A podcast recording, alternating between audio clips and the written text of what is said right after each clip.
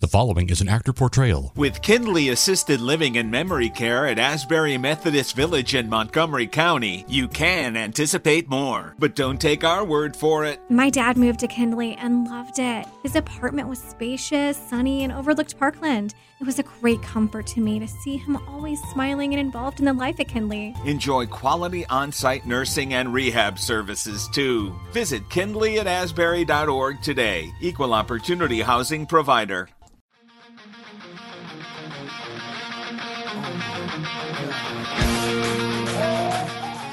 Welcome to the Fantrax Toolshed. If you love Dynasty Leagues and prospects, you came to the right place because that's what this show is all about. Covering the majors and all levels of the minor leagues to give you the leg up in your Dynasty Leagues. Now, here are your hosts, Eric Cross and Chris Clegg.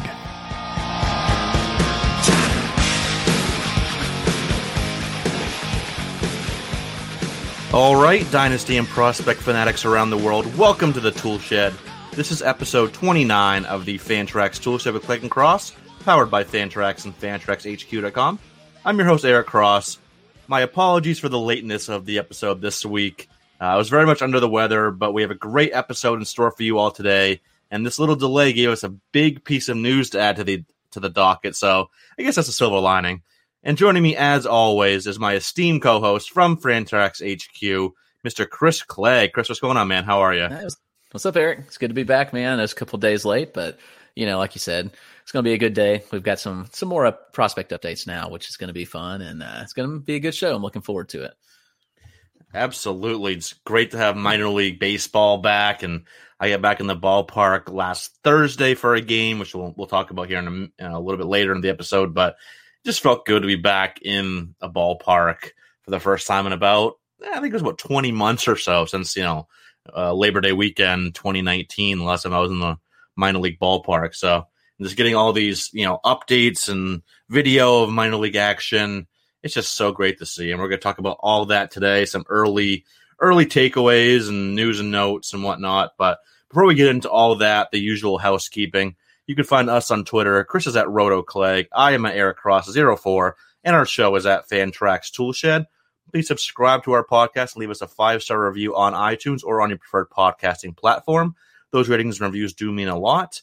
And please check out our Patreon for extra written content from both of us, bonus podcasts, private Discord access, access to our live prospect and dynasty rankings, custom rankings, and much more. These perks are available across four different tiers, starting at $5 or if you just want to thank and support Chris and I, you can do so for as little as $1 a month. You can sign up today at patreon.com slash fantrax toolshed and make sure to check out all the other great work we have on the network, including uh, obviously all the written work on fantraxhq.com and the other podcasts we have, including my other show, Five Tool and SP Streamer. All right, let's get into this week's episode. As I mentioned, we're going to be discussing some early season prospect takeaways as we've already had a ton of noteworthy minor league action, starting with the biggest piece of news in Fantrax Toolshed history. That's right. Drumroll. Jarred Kelenic is getting called up. If there's ever a time for me to swear on this podcast, it would be now. Finally, he's getting the call. I know it's been like six games. It doesn't. I mean, that might be, not be a long time, but he should have been up on opening day. Um, but Chris, how excited? I, I know nobody can be as excited as me. I, I don't think anybody can be as excited about this call up as me. But how excited are you that Kelenic will be up uh, tomorrow when people are listening to this? Yeah, uh, pretty excited. Like I said, I don't think I can top your excitement level. Like you said, he he should have broken the opening day roster with the team. We shouldn't have had to wait it this long, but you know, here we are, and he's earned it. You know, with the minor league season just starting, he's mashed so far. He's got a 409, 458, 682 slash, got two home runs and two steals to go. And I think he's going to just come up and just dominate right away. He's a great high floor, high ceiling combo. So, you know, I'm expecting him to contribute right away for redraft and dynasty leagues. And I think this is very exciting. I think that you can make an argument that he's top 15 outfielder rest of the season, even at this young age and, and just making his debut. I like the way you think, Chris. I like the way you think. I and I'm right with I'm right there with you. I definitely think he could, and that might be that might seem kind of crazy to say because, uh, like you said, he's young, he's a rookie making his debut. but he has that type of upside. He can hit for a high average. He can get on base. He can hit for power. He can steal bases. I remember he said before the season that he wanted to steal 30 bases this year. And, you know, maybe that's a combination of AAA and the majors. I do I think he's going to get to the 30, which I mean 28 in the majors? Probably not, but I can see him rest of the season hitting, you know, 270, 280 or so, 15 plus home runs, you know, close to 15 steals, maybe 2015, something like that. I think he's going to be one of those prospects that just hits the ground running. Because he said that the floor is so high with him, uh, the tools are just so robust. Um, probably comes at the expense of. You, think Taylor Trammell gets the boo? I think he might. He hasn't looked great. Yeah, probably so. I mean, unfortunately, I was hoping that he would stick too, but you know, honestly, their outfield's just been so putrid anyway. You know, it could be any combo of them that just go out the window. I mean, who they got? I mean, Mitch Haniger sticks. Kyle Lewis has been, you know, pretty man. Sam Haggerty's out there. It's not great. Dylan Moore's, I guess, playing some outfield. Jose Marma Mar- Marmolejos. I always call him Marmalade because I never can say his actual name, so I call him Marmalade. Um, but yeah, Marmolejos. Uh, but yeah, that's not a great outfield outside of really Haniger. And like I said, like you mentioned, Chris, uh, Kyle Lewis has not looked good this year, so there should be no reason why he can't stick. I'd like to see, yeah, I'd like to see Trammell stay up as well. But uh, Kelenic is going to be an absolute stud.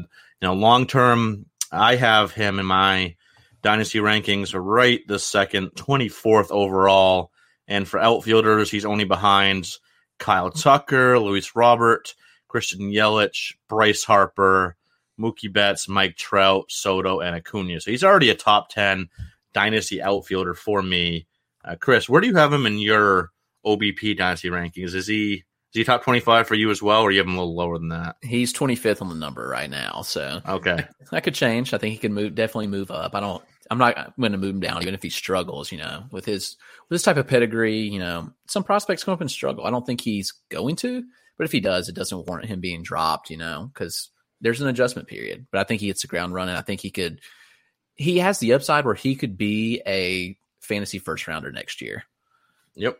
I agree, and that's why I put him in like my dark horse pick for you know potential fantasy first rounders next year because with how the community likes to you know the, the shiny new toys, so to speak, if he puts up like a let's say 275 ish average, close to 20 home runs, 15 or so steals, that might push him pretty damn close to the first round next year or at least second round. He'll be if he performs as expected you should damn well expect to see him at least in the second round next year, probably pushing first round and, and 15 teamers because he is that good and he should be a long term uh, first rounder for fantasy for sure. And, and now that he's up, like we, we could, I could talk about Kelenic this entire episode, but we get a lot more to get into here. So let's move on. Uh, but now that Kelenic's up, you know, the, the question I've been getting asked on Twitter, and I'm sure you have as well, Chris, is there, who's next? Like, who are the next guys to stash? So, g- give a few names here um, that people should be stashing now that Kelenic's up.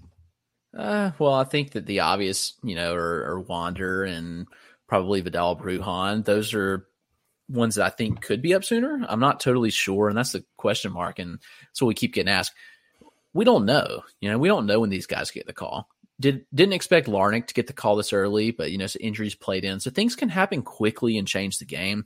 But there's one guy in particular that I'm kind of thinking that may get the call sooner and later, and that's the Marlins Jesus Sanchez, who has just been absolutely mashing. Now yeah. he had some major hit tool concerns that kind of caused me to push him down prospect rankings, but he's looked really good this year so far, and he's got and he's got 15 hits and 28 at bats, which is nuts. A 556 average, 571 OBP. He's only walked just one time, but his slug is 1074. It's ridiculous. He had three home runs. He's looked absolutely fantastic. And you love to see that. And even the strikeout rate is improved. And that's something that I really wanted to see from him coming in and only at 10.7%. No, it's a small sample, but, you know, definitely look at those signs as encouraging. And that Marlins outfield is just terrible. You know, we yeah. talked about the Mariners outfield. The Marlins outfield is right there with them. You know, they're running Adam Duvall out there in center field. They're they're pretty rough. Corey Dickerson. You, know, you just look at this list of guys. Lewis Brinson, even. You know, they need some help. when So- you have to go back to the Lewis Brinson well, you know you're in, you're hurting for for production. It's not ideal. So So no, it's not. you know, Sanchez could come up and, you know, he got a little taste last year of the majors and it didn't go well, but, you know, it wouldn't surprise me at all to see him come up, especially if he stays hot. They can't keep him down. There's there's no way to keep him down at this point if he keeps mashing because they definitely need the help.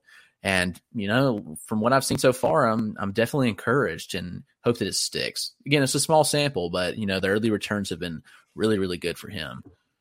Yeah, and he's got as we're recording this, he's got another home run tonight. Uh, he's one uh, one for one, two runs scored, uh, two run home run, also walked.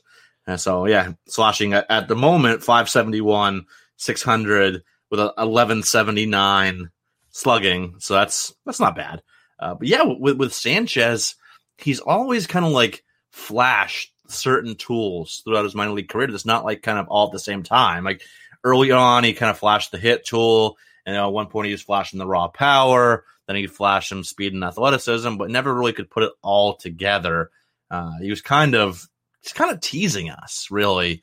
And yeah, and I over the last year or two, I'd moved him down my rankings a bit as well.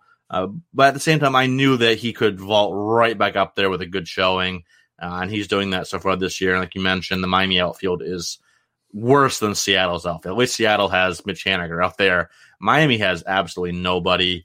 Uh, so I could definitely see him getting the call soon. You know, maybe JJ Bleday later in the season, not right now, but he's a potential mid-season call up. So deeper leagues, um, you get a lot of bench spots. I could see stashing him as well.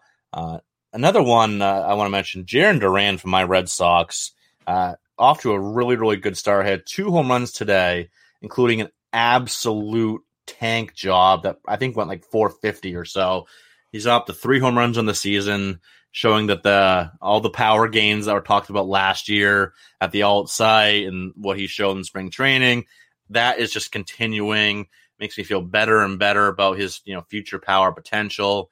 Even though, like I've mentioned before, lefty power at Fenway does get a little suppressed. So let's not go crazy here with power projections for Jarren Duran. But uh, speaking of bad outfield, you know, yeah, Hunter Renfroe is heating up a little bit now, but we've seen this out of Hunter Renfroe, right? Like he he heats up for like a week or two, then he goes into hibernation for two months. So he'll go into hibernation again. Even even if he doesn't, Franchy Cordero has been absolutely terrible, hitting well under 200, striking out close to 40%.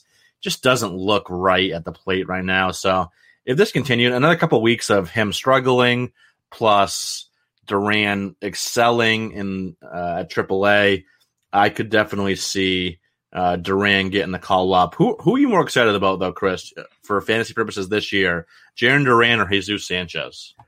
Probably Duran. I just think he has a higher floor, and that swing change you mentioned really changed the game for him. You know, before he was a, a good contact guy with with a lot of speed, and that swing adjustment, just where he's placing the bat before you know he's he swings, has really caused him to gain a lot of power and loft. And know, I think there's you know, 2020 upside here with him. So if he can hit that, and I think the floor, like the hit tool, is just much better than Sanchez, unless you know Sanchez just made a major stride in the offseason. And so I think Duran's a safer bet to come up and hit against big league pitching, which I think Sanchez has the chance to get exposed. So I, depending on when they get called up, you know, I think Duran is the guy that I'd be wanting on my team. Yep, I agree there. And another one here that you know you, you mentioned briefly, Vidal Brujan is off to a great start so far this season in AAA, showing a great power stroke, which is really really encouraging because when when I saw him at the Arizona Fall League back in 2019, you know, just looking at and I'd seen video obviously of him before, but just seeing him live, I'm like, I I think I think there's more untapped potential here in the power department. And no, I don't think he's ever going to be like a 20, 25 homer mash or anything like that. But, you know, with his bat speed, that he gets a good amount of torque in his swing, he can drive the ball in the air, get some loft under his swing. He, I think he could be a 15 to 18 homer guy at peak. And, you know, I don't think that's too far off. I think he do that within the next couple years. And he's an, another example of just showing that you don't need to be a massive guy to hit for power. Like I remember early career DJ LeMahieu when he was still out in Colorado. Like what's will make you like six four or something like that. Like a bigger guy. He was hitting like 11, 12, 13 home runs a season. I'm like, and I was like, why are you not hitting for more power? Like you're a big dude, like hit for power. Um, but it just shows that you don't have to be big guy hit for power. I think Jarred Kelenic's a big guy. He's I think six foot or so, maybe six one, and he's a 30 home run bat. So you know, this shows that the bat speed and getting loft behind it, barrel control, that's all there for Vidal Brujan. And if he gets up to that 15 to 18 homer range to pair with a plus hit tool, uh, he's a 296 career hitter in the minor leagues, 380 OBP, almost as many walks as strikeouts, 193 to 200. And that double plus speed where he could be a 30 to 40 steal threat. I, I think he's going to be the Rays long term leadoff hitter hitting in front of Wander. Um, where he ends up, that's kind of the question. Like this year at AAA, he's made two starts at second base and three in the outfield, kind of all over the outfield. Uh, I think long term he's their center fielder.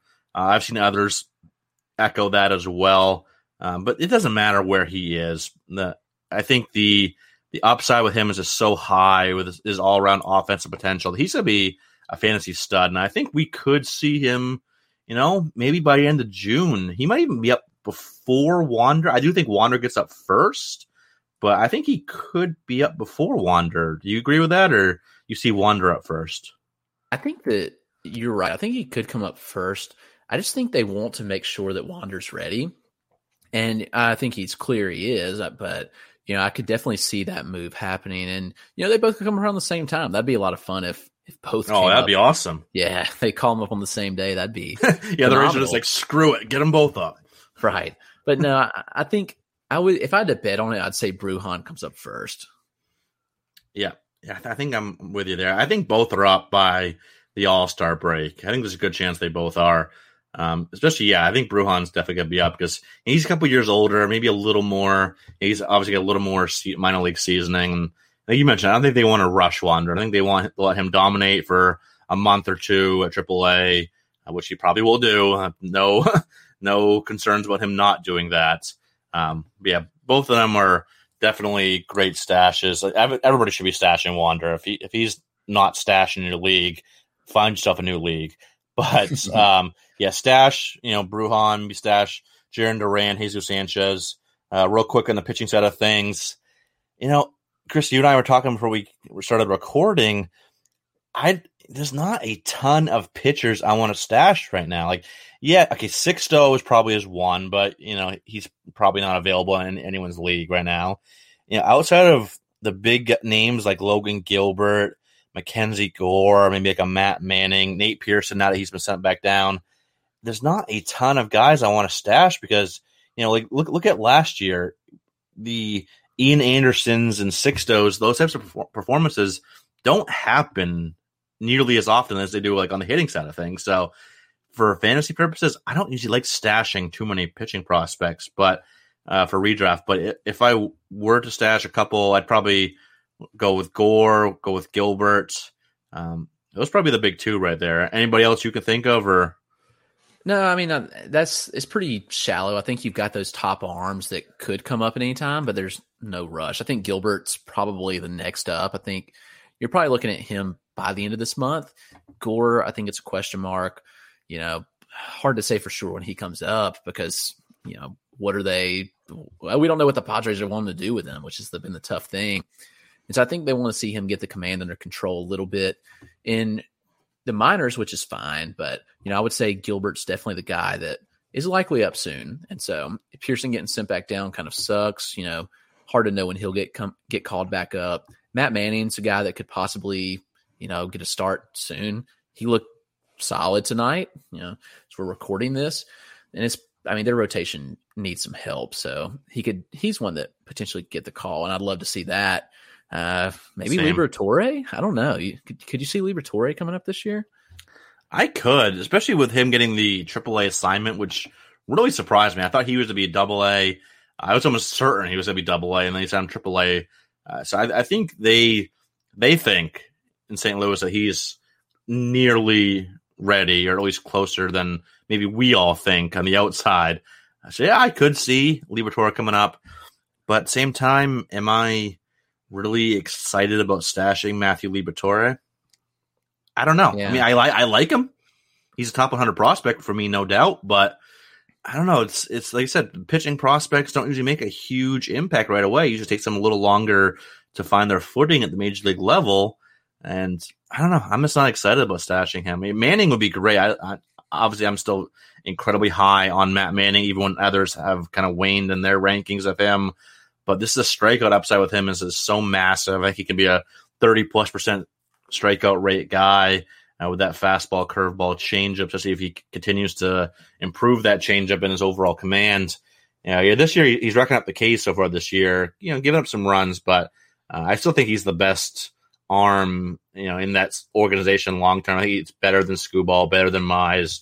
Uh, so I would like to see him come up too. But yeah, I think Gilbert and Gore are the two big ones, and you know they had a, a duel first first game of the season. That'd be a game to be at. Logan Gilbert versus Mackenzie Gore. Gilbert got the got the win there. He went five strong. Gore looked a little shaky, so it still was showing some command issues. Uh, walked a few, but um, no no worries there. You know, everyone keeps still mentioning mentioning the yips and all that. You know, yeah, maybe there's some command issues there, which I do think there are, and that he's kind of working through. But you know, like we, like we mentioned, what does that mean? He's maybe showing 50 command right now instead of 60. So um, I, I still think that he's going to be fine long term. So no worries there. As we're talking about stashing, there's been an interesting development down in Jacksonville, Miami's AAA. Uh, we talked about Jesus Sanchez. He's actually pulled from the game. There was no apparent injury. Apparently, he made a routine play in the outfield and then came out after that inning. And also, we've got Jazz Chisholm and Jorge Alfaro down there uh, rehabbing, and they both came out of the game as well. So, this interesting development. Maybe Sanchez is getting the call. We shall see. That will be fun if uh, we we see this happening and we're talking about on the pod. So watch out for that. You know, maybe by the time you're listening to this, he has gotten the call, but you know, he could be up soon. That'd be a lot of fun.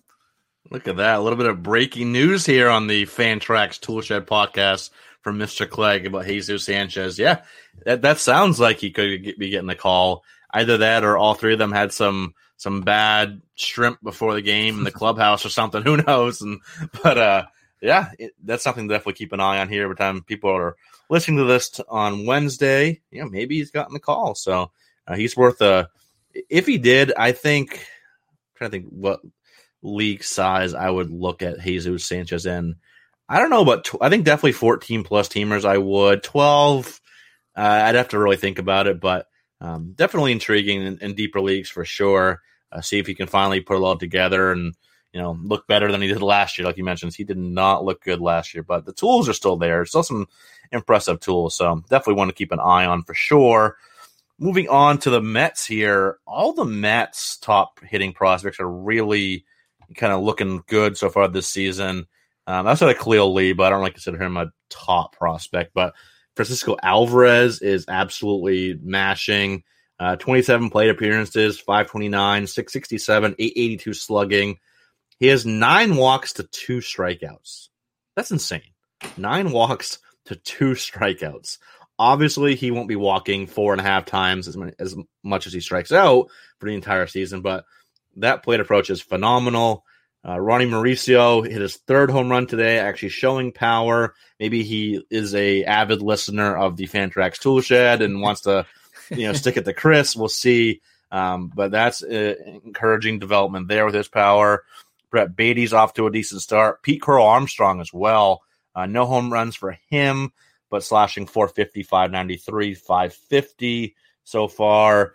Six walks to five strikeouts out of the steal in, two doubles, six runs. You know, really just a lot to like here. And you know, I really like PCA. I said he's he's not going to ease the Kelenic, you know, losing Kelenic for Mets fans, but I think Crow Armstrong is going to be a very, very good all around player. He's good, you know, good defensively, you know, in, in center field, hit for average, some speed, you know, a little bit of pop there as well. I think he could be a you know top of the order type of bat.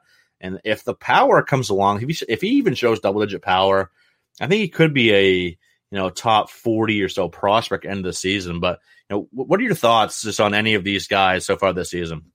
Yeah, you definitely love to see it. And I'm willing to be wrong on Mauricio, even in spring training when he looked bigger and improved. He still didn't show any power. So, you know, I'm willing to bite the bullet and be wrong on that. You know, we're wrong often with prospects. And so I'm fine. You know, if he if he pans out, then then good for him. You know, I'll be happy for him.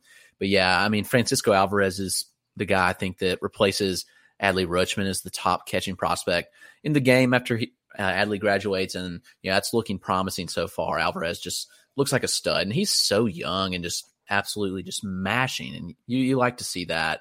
You know, his power is going to come around. You're going to see more home runs, but the plate approach is very, very impressive. And PCA as well. I think he's going to continue to grow into that power. You know, right now it's been minimal. You you see he's got a OBP higher than a slug, which is interesting. but you know, I'm not too worried about that. He's another young one that I think will come around with time. So no, it's encouraging. All these guys can, you know, be major impacts with time. And so uh, I like what I see so far. They're young, a lot of development still to be had, but definitely encouraging signs early from the Mets. Yeah, absolutely. I guess we can, we can touch on this now, even going to talk about pitchers after the break. One not so encouraging news you know, to come out of the Mets org. Our boy Matthew Allan needs Tommy John surgery. Cue the boos, boo. You know, this is a pro Matt Allan podcast in every way, shape, and form. That's just a bummer. You know, like he was one that was really starting to move up everyone's rankings and showing his you know, kind of frontline upside. And now we got to put that on pause. You know, long term, does this change your opinion of Matt Allan long term? Are, are you still all in? And this is just a you know a one year, you know, fifteen month delay. I still like the outlook long term, but I do think that it pushes back his ETA so far that you know it's almost worth selling if somebody's willing to buy. And you know, from my standpoint, like I still think that he's capable of vaulting to like a top fifty prospect upon return. But right now, you're you're probably looking at a minimum of like an ETA of 2024. You know, he's going to miss you know probably 15 months. I can't really see him coming up sooner, and so that's kind of concerning. And from a dynasty standpoint, you know, I'm more than willing to part with him if someone's willing to buy and give me something that can help me sooner. And so, you know, I'm trying to think like, would you trade him right now for Matthew Liberatore? I don't know. Yeah, that's that's definitely interesting they aren't too far apart. Right. Closer. Yeah, if, if I was a win now team, I could see I could make that move. Right. So you know he can contribute much sooner. He's uh, ranked a little bit lower, and you know, dude, I don't think it's a bad move at all. So you know, I would consider that. I'd consider selling at the right cost because you're going to have to wait a long time on Allan. Even though I like the talent, I like the progression he made. It, it's really bad time, and it really stinks that we're going to have to wait even longer before we we see this breakout that I thought he would have this year.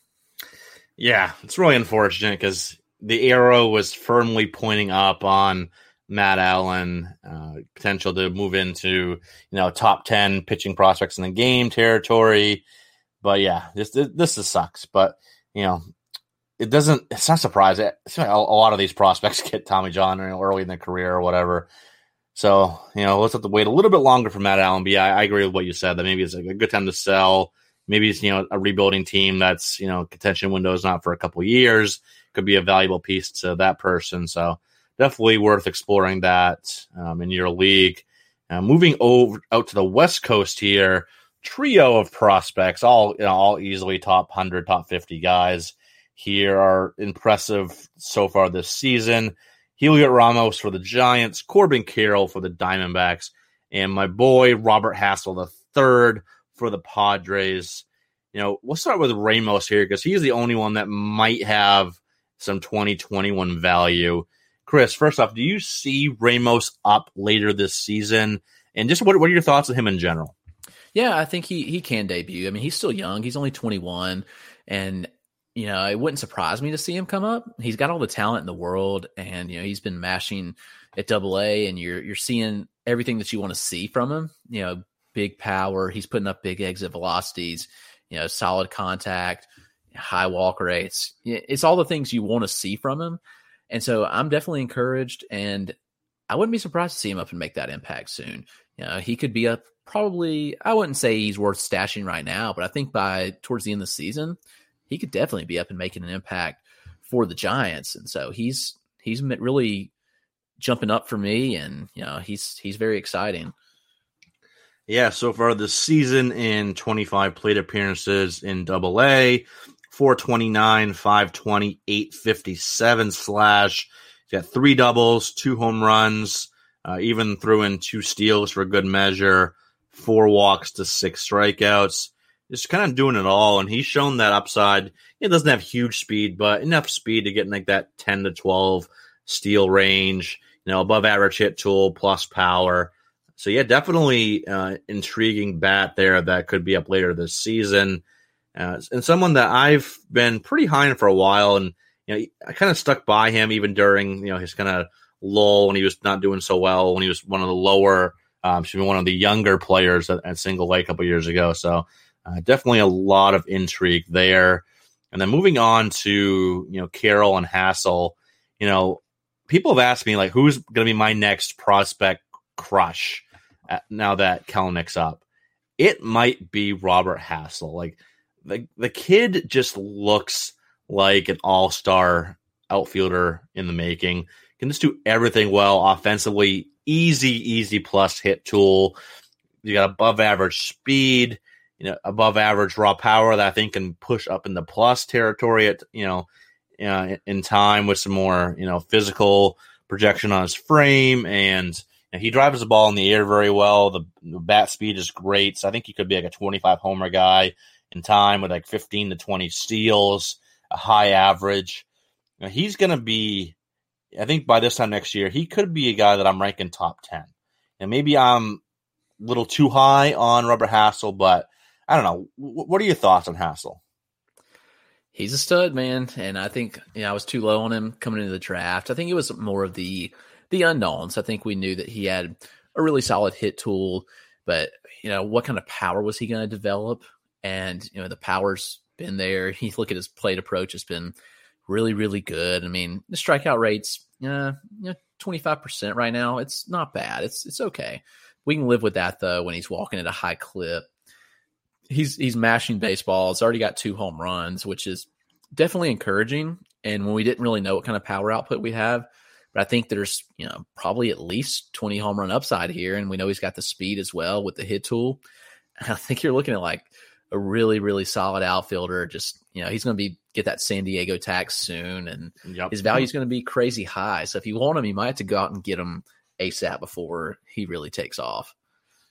You know, I'll give a, a spoiler here in my updated prospect rankings, which uh, if you are a Patreon member in our 70 grade tier, you could see this right now because we that gives you live access to our prospect and dynasty rankings, so you don't have to wait for our on-site updates on fantraxhq.com. I have moved Hassell into my top 25, uh, and maybe before I post an update within the next week or so on Fantrax, I might move him up in my top 20 as I am that high on him. He's so advanced beyond his years. Like he doesn't look like a prep bat, you know, 19 year old prep bat that was just drafted. He looks like a guy that was at Vanderbilt for three years and you know, has as much seasoning and experience under his belt as like a Austin Martin or something like that. So I think he's kind of like an Austin Martin type player, but with more kind of category potential, more a little more power, speed, upside. Obviously, he's not as you know seasoned as Austin Martin is, but yeah, definitely super high on him. And then Corbin Carroll, you know, I just keep moving him higher and higher in my rankings. Every time, this season, he's doing Corbin Carroll type things, hitting for power, hitting for average, you know, stealing bases. He's kind of doing it all, you know, through his first 29 plate appearances, excuse me, slashing 435, 552, 913 with a double, two triples, two home runs, uh, three steals, nine runs scored, six walks to seven Ks, just doing it all. You know, I think there's a chance that he could be the number one dynasty prospect on some list by the end of the year because Kelenic will graduate, Franco will graduate, and then then you get that cluster of Julio Rodriguez, C.J. Abrams, Bobby Witt Jr., Luciano Tork. He is very much in that tier, and if he keeps showing this kind of all around upside and kind of stud upside. I think you could see some places having him number one. I don't know if I'll go there. I, I think I still like Abrams a little bit more, but definitely could be in that conversation. What, what do you think? Do you think that's kind of too high for him, or do you think that's legit? No, I don't think it's too high at all. I think you know we kind of got aggressive with him in the offseason before we even saw this, and I think I pushed him to like twelve during the offseason just from the reports out of the you know instructs and the alt site, and I think now that we're seeing the results, it's hard to hard to argue with what he's doing. I mean, I think he's got like 20 home run power, honestly, and that's all he needs. He's got like 30 steal upside, the hit tool, he can hit 300. He's an absolute stud. And you watch him fly around the bases, and and he had that inside the park home run that you know wasn't really an inside the park home run because the bad throw, but you know he just glides around the base. And when he was turning around second, it's just like unreal that speed. And so you know he's going to steal as much as he wants or is allowed to. And you know I do think that 30 steals is more than attainable. There's a high OBP floor. There's a ton to like. He's got a unique profile, and you know it's really hard to give a great comp on him. But he's he's that good. He's that unique, and the early returns have been nothing but promising. So yeah, I think there's a great argument to to already push him into the top ten and even further. The more we see this. Absolutely, yeah. I think he might be top five for me my next update. That would mean I have to push him ahead of like Luciano, Tork. I don't know. He he'll be at at the lowest. He'll be eighth. He'll be anywhere from fifth to eighth. I just got to figure out where he slots into that range because it's it's tough. I love all those guys in that range that I just mentioned. Um, last one here before we hit the break. Any other hitting prospects for you that have really stood out this year that you want to talk about real quick? I mean, you know, you got to talk about what Trevor Hauver's been doing, kind of coming out of nowhere, where he's yeah. just been dominant. He's hit six bombs already in 26 plate appearances. He's got a slash of 556, 654. Hold on, this is his slug. This isn't his OPS. It's 1611 slugging percentage. It's, all right. Nuts. Yeah. It's okay. And, you know, and people, we've got a lot of questions about him because, you know, it's like, who is this dude? He's come out of nowhere. Like, where's he going to be ranked? And this is a guy who was in the middle of a breakout, in my opinion, before he got drafted in the shutdown season.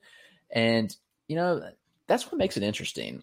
You know, we don't know for sure, but he, there could have been so many adjustments during that period of shutdown that he could have made.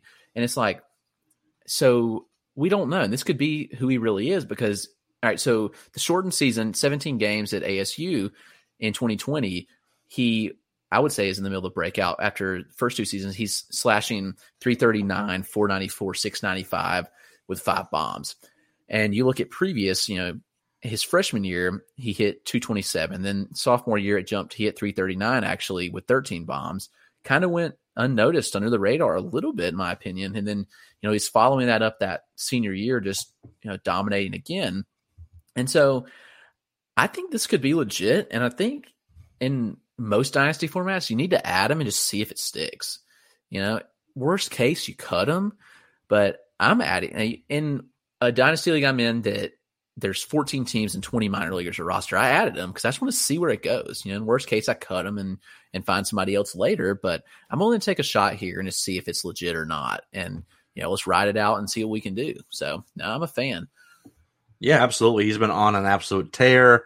Yeah, I, I wonder if excuse me. I wonder if he would have gotten a little more pub if he wasn't in the in the shadow of Tork and Workman and Williams, all those you know early round infielders on that team at Arizona State last year, and maybe he would have gotten a little more hype. Maybe gotten you know, maybe not around earlier, but maybe people would have known the name Trevor Hauver a little more because yeah, the, the guy can hit. Obviously, this is you know a really ridiculous start, but it's definitely a name to keep an eye on here in dynasty leagues. And you know, if he, I'd say he's probably close to a top 250 prospect for me. So if your league rosters 250 plus prospects, definitely go out there and see if Trevor Hauver is available. Um, that's going to lead us into a break here. We'll be right back and talk some pitching prospects. So stick with us. All right, welcome back from the break. Talking some early season prospect takeaways. Talking a lot of hitters so far. So let's go over to the pitching side of things. Let's start with some live scouting. Woo! Uh, I was able to see Simeon Woods Richardson uh, last Thursday in Portland. Uh, when the New Hampshire Fisher Cats came into town, and I was impressed. Uh, I was already a big Simeon Richardson guy, uh, but he really impressed me. And it was funny. I was watching his, I was getting video of his pregame bullpen, which is down the left field line uh, at Hadlock Field, and this older gentleman was kind of you know five or so feet from me, getting you know recording as well.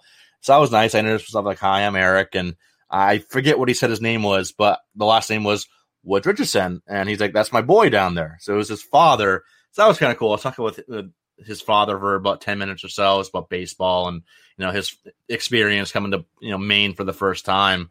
So that was awesome. And then Wood Richardson looked really good during the game.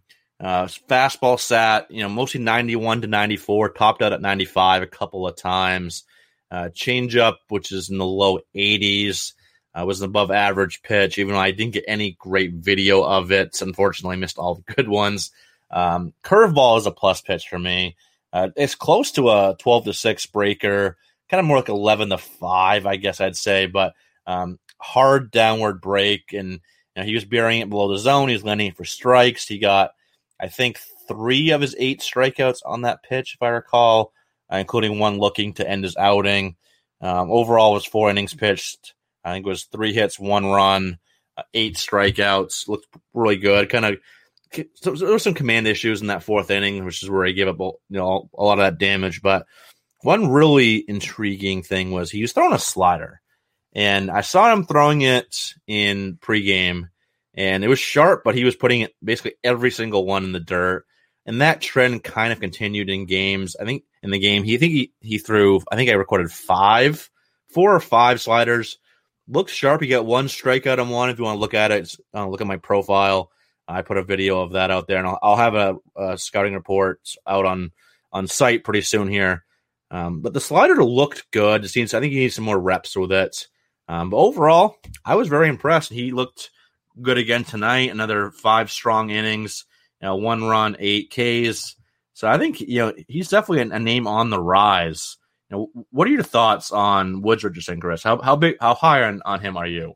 Yeah, and I think we we talked about him a little bit in our uh, prospect pitcher breakout episode where we talked about how he could easily make a big jump this year.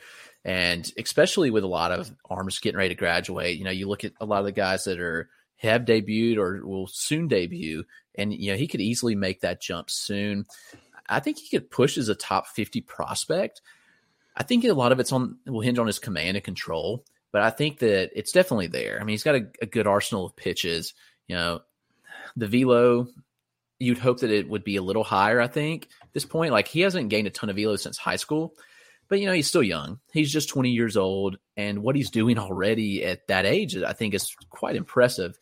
And so, you know, I'm giving him plenty of time. He was young when he came out, when he got drafted. He was just, I mean, he debuted at 17 in rookie ball, and you know, it was pretty impressive every stop pretty much. And so I'm I'm anxious to see what he'll do. If he keeps the walk rates down and and keeps this strikeout rate in here 30%, you know, I'm can easily see him becoming a top 50 overall prospect and you know, top 10 pitching prospect, top 7ish. You could definitely see that. He's got the upside for sure. Yeah, absolutely. I think he just needs to. I think the command can use a little bit of refinement there. Which that's kind of what got him in trouble in the fourth inning, where he, where he gave up a couple runs. A couple, couple were unearned, but um, yeah, definitely like what I see. And if that slider kind of becomes a another weapon for him, which if flash like a few that he threw flashed above average to plus, um, but obviously he just didn't have a great feel for it. But if he gets more reps with that slider, uh, I definitely agree. I think he's got back end SP2 upside or high end SP3. And I think he definitely could be a big riser here moving forward.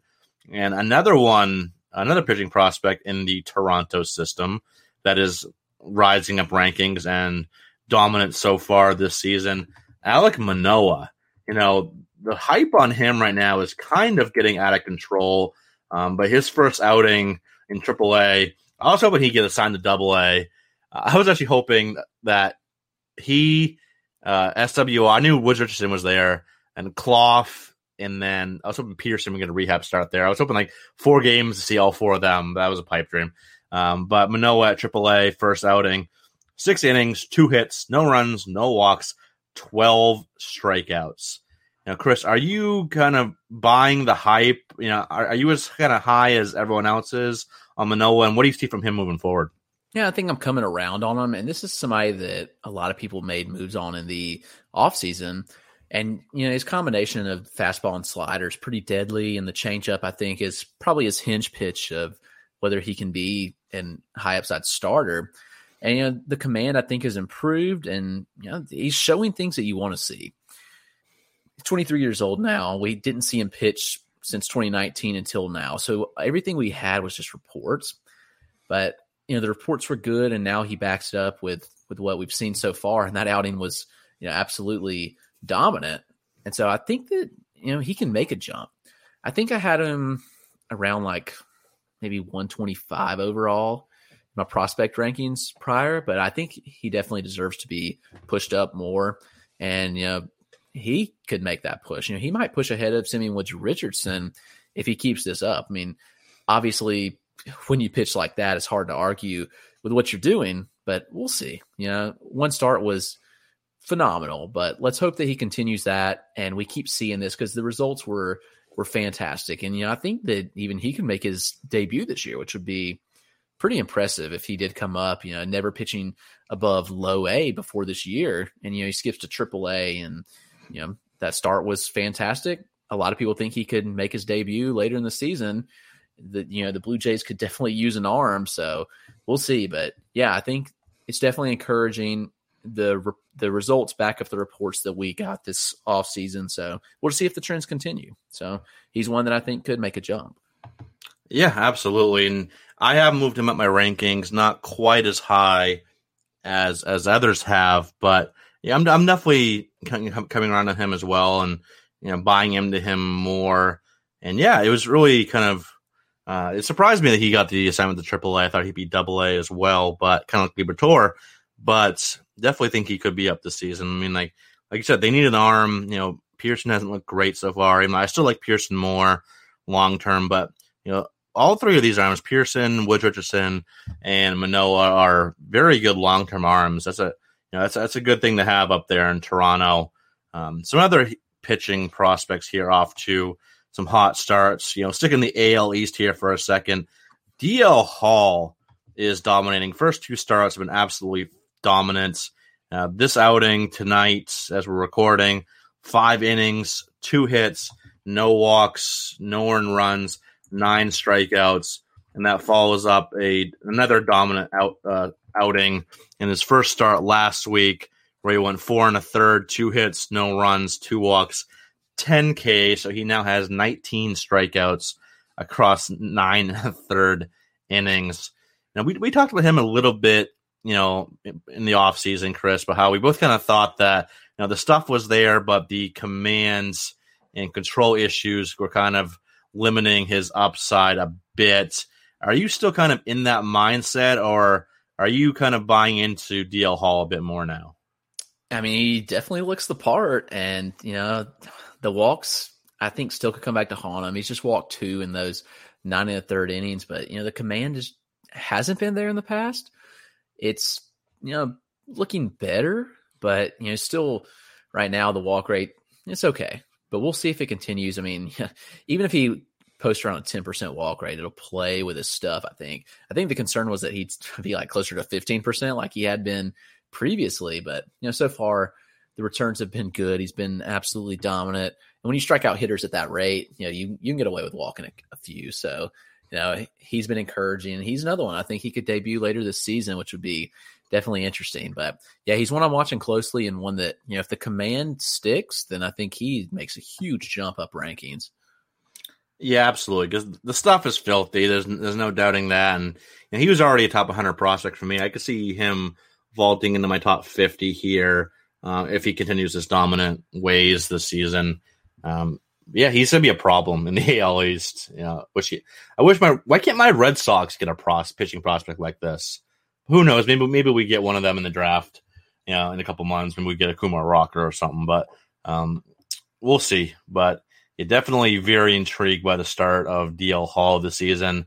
And another another one that had another good outing here tonight makes two in a row.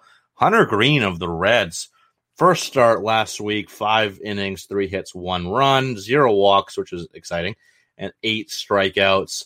And tonight, another great outing. Five innings, two hits, two runs, one walk, seven Ks. You know, really getting back into the groove here after missing so, so much time due to injury.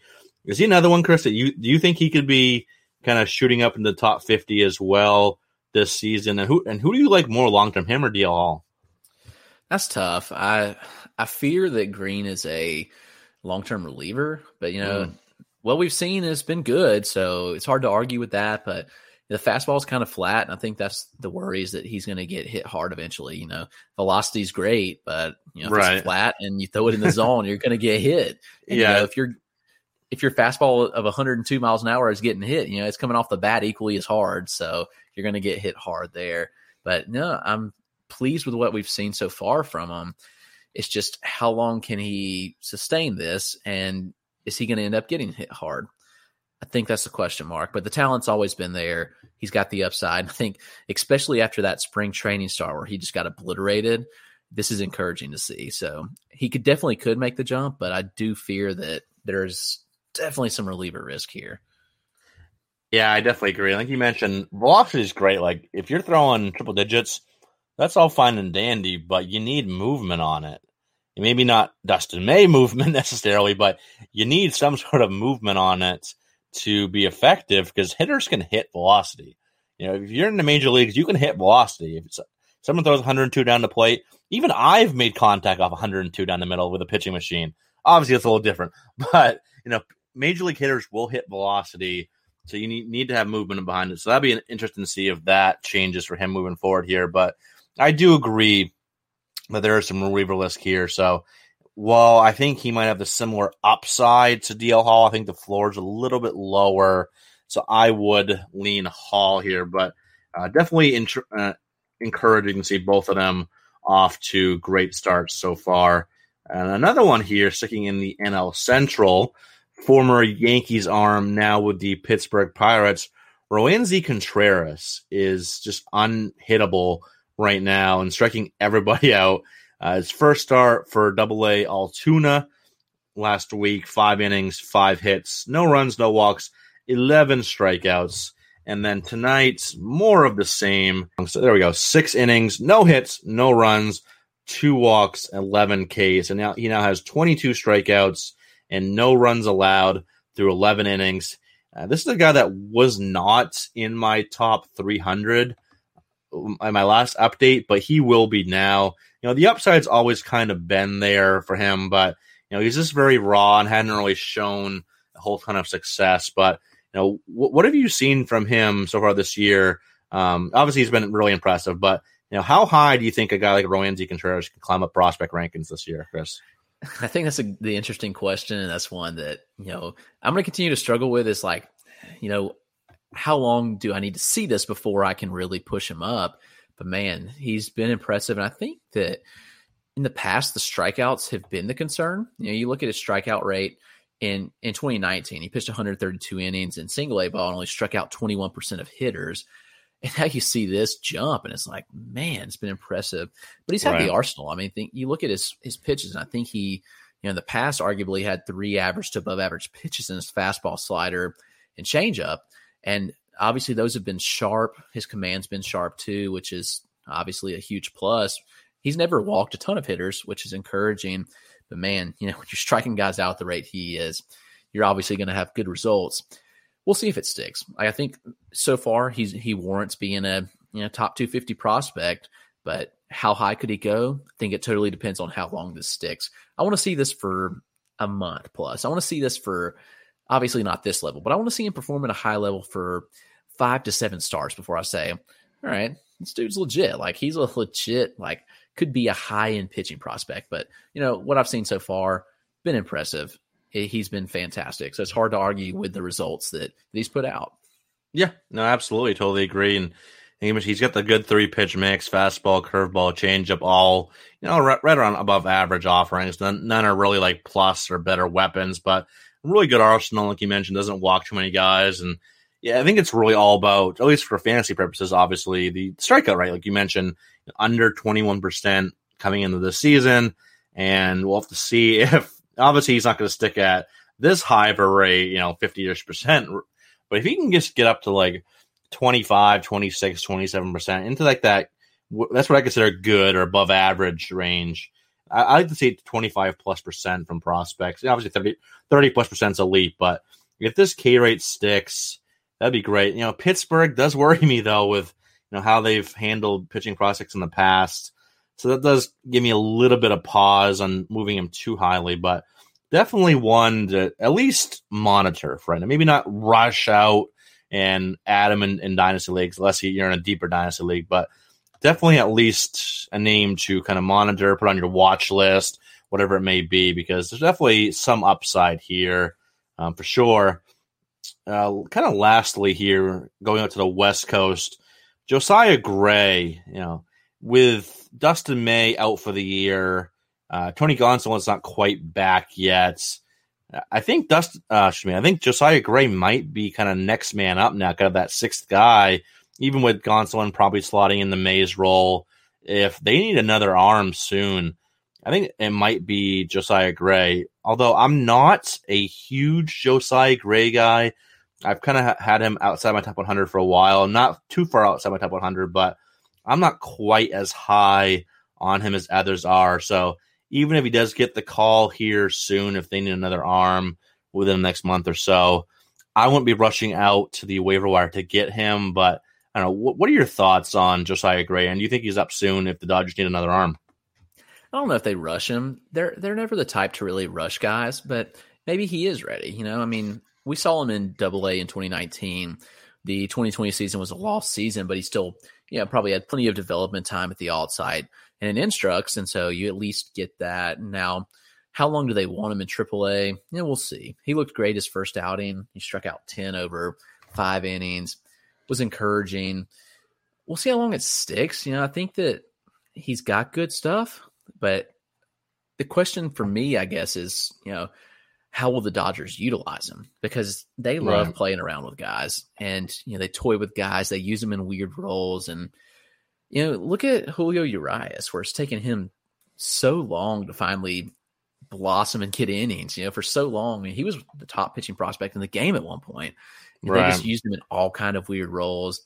Yes, I think that maybe an out gives him a decent shot, but you know, Gonsolin naturally slides in when he's back. I don't see Gray up before Gonsolin's back, so unless someone else goes down, it'd be interesting. And I don't know. They, they're the ones that could always go out and trade for any starter they want to as well. So how they use him, I think that's the question. Hopefully they view him as a starter long term. But you know, right now you've got Kershaw locked up for a while. You've got Trevor Bauer locked up for the next several years. You've got Buehler for a while. Urias for a while. May Gonsolin, where does he fit? You know, right? It's hard to say. Maybe he's a trade chip. Maybe Could they use be. him as a trade chip to find you know, to fill a hole in the lineup because the lineup has not been great. So maybe he gets shipped off somewhere. That'd be interesting to see. I don't know for sure, but you know, I do I do like Gray. I think he's got some good upside. I I won't say he's got like a super high ceiling, but he's got a good floor too to go with him.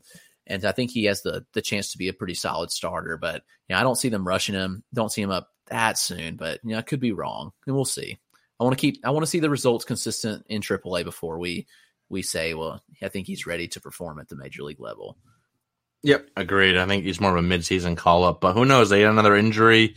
Maybe they're kind of forced to, you know, call him up a little earlier than they would like to. But any other names here, Chris, that have stood out to you early this season on the pitching side of things? Uh, there's actually been some, you know, plenty of good guys that have really stood out. You look at, at Jake Eder, Eater. I hope I'm saying that right. You know, he was dominant his first start. Nick Lodolo, who people were a lot were pretty down on in uh, the offseason. He looked great in his first time out. Cade Cavalli was was pretty good, and he's a recent draft. He says this is the first we're getting to really see him. And, and then your Royals guys, Jackson Kowar and Jonathan Bowlan, have been pretty good. So a lot of guys have stood out, but again, it's been small samples, one or two starts. So you take it with a grain of salt and you know those are the guys we have to monitor we've we've got 30 plus plate appearances for hitters but we've got you know one start out of pitchers so with prospects i think you have to be more cautious with the pitchers before making huge adjustments but yeah those are some guys that i'm monitoring and, and like what i've seen so far and one more i'll hit on and that i like that I think could be up soon is is Joe Ryan with the Rays. Yeah, he's he's a guy I've been a fan of. You know, he's he's not flashy by any means. He just kind of gets the job done and flies under the radar. You know, he's put up some pretty gaudy strikeout rates though in the minors, you know, 35, 40, 45%. He doesn't walk a ton of batters. You know, he was dominant in his first start in AAA. And, you know, that's exactly what you want to see out of a guy like this. He had a negative FIP, which is actually kind of funny. But I think he could be up. I mean, at this point, he's 24 years old. He'll be 25 soon. So he's he's an older prospect. But Ryan's got the the pedigree. You know, as a prospect, he's been good for several years now, and I could see him coming up and pitching. But again, the Rays, you know, how would they utilize him? not real sure. They could screw them real quick and not make him a starter. So who knows, man? But Joe Ryan is one that you know I've been a fan of, and I think that could be up fairly soon for the Rays. Yeah, he's always kind of flown under the radar due to all the other big names that they always have in that system. But yeah, Joe Ryan is definitely a name that's been flying up my list for a while now, and definitely think he could make an impact this season. A couple names I wanted to mention here before we get out of here. Uh, first off, Sam Carlson of the Mariners made his first start in four years battling a lot of injuries, but he's definitely one to keep an eye on. Uh, he he was a big time pitch, not you know elite pitching prospect, but definitely an intriguing pitching prospect. He was a second round pick back in 2017. Only got a little bit of time in rookie ball before the injuries set in, but you know, solid three pitch mix. You know, we'll see how the command and control looks here you know, post all these injuries and surgeries. But made his, like I said, made his first start of the season a couple days ago, and for, for uh, low A Modesto, uh, four innings, two hits. Uh, was it no runs, one walk, seven Ks? Looked pretty good. Uh, that's definitely a name just keep an eye on. Got some decent upside. Could be a mid rotation starter down the road. Um, it's definitely just name to file away and keep an eye on. If he continues to look good, I'd be looking to add him. Uh, could be a top, maybe a top 200 prospect by season's end. He's at that type of upside. And then Luis Medina of the Yankees has looked really good in his first two starts of the season. He's already racked up 15 strikeouts through nine innings, allowed two hits and four walks, no uh, no earned runs so far, and he is one that just has all the upside in the world, but the command and control have really been spotty. He showed glimpses of improving that late in 2019, and unfortunately, you know, missing the 2020 season really, really hurt him. He was kind of making strides there. So, you know, the four walks, nine innings, not great, but um, definitely better than what he used to be at. So, um, definitely keeping my eye on Luis Medina here moving forward. Um, if he continues this, he'd be definitely one that's going to really shoot up rankings, especially if he shows that and he's made some some additional strides with his command and control. Because he is, like I said, all the upside in the world. Maybe he's a reliever long term, but he's going to have an impact somehow, some way with his stuff. You know, maybe it's as a starter, maybe as a reliever. That remains to be seen. But you know, definitely one to keep an eye on in, in dynasty leagues here, and probably try to scoop up now because I, I got a feeling he's going to move up rankings a good amount this season. But all right, that's going to wrap up this episode. We hope everyone enjoyed it and that it was beneficial to you in your dynasty leagues. Again, you can follow us on Twitter. Chris is at RotoClegg. I'm at EricCross04, and our show is at Fantrax Toolshed. And check out all of our written work at fantraxhq.com. We'll be back with you again next week with more dynasty and prospect talk. But until, until then, everyone take care.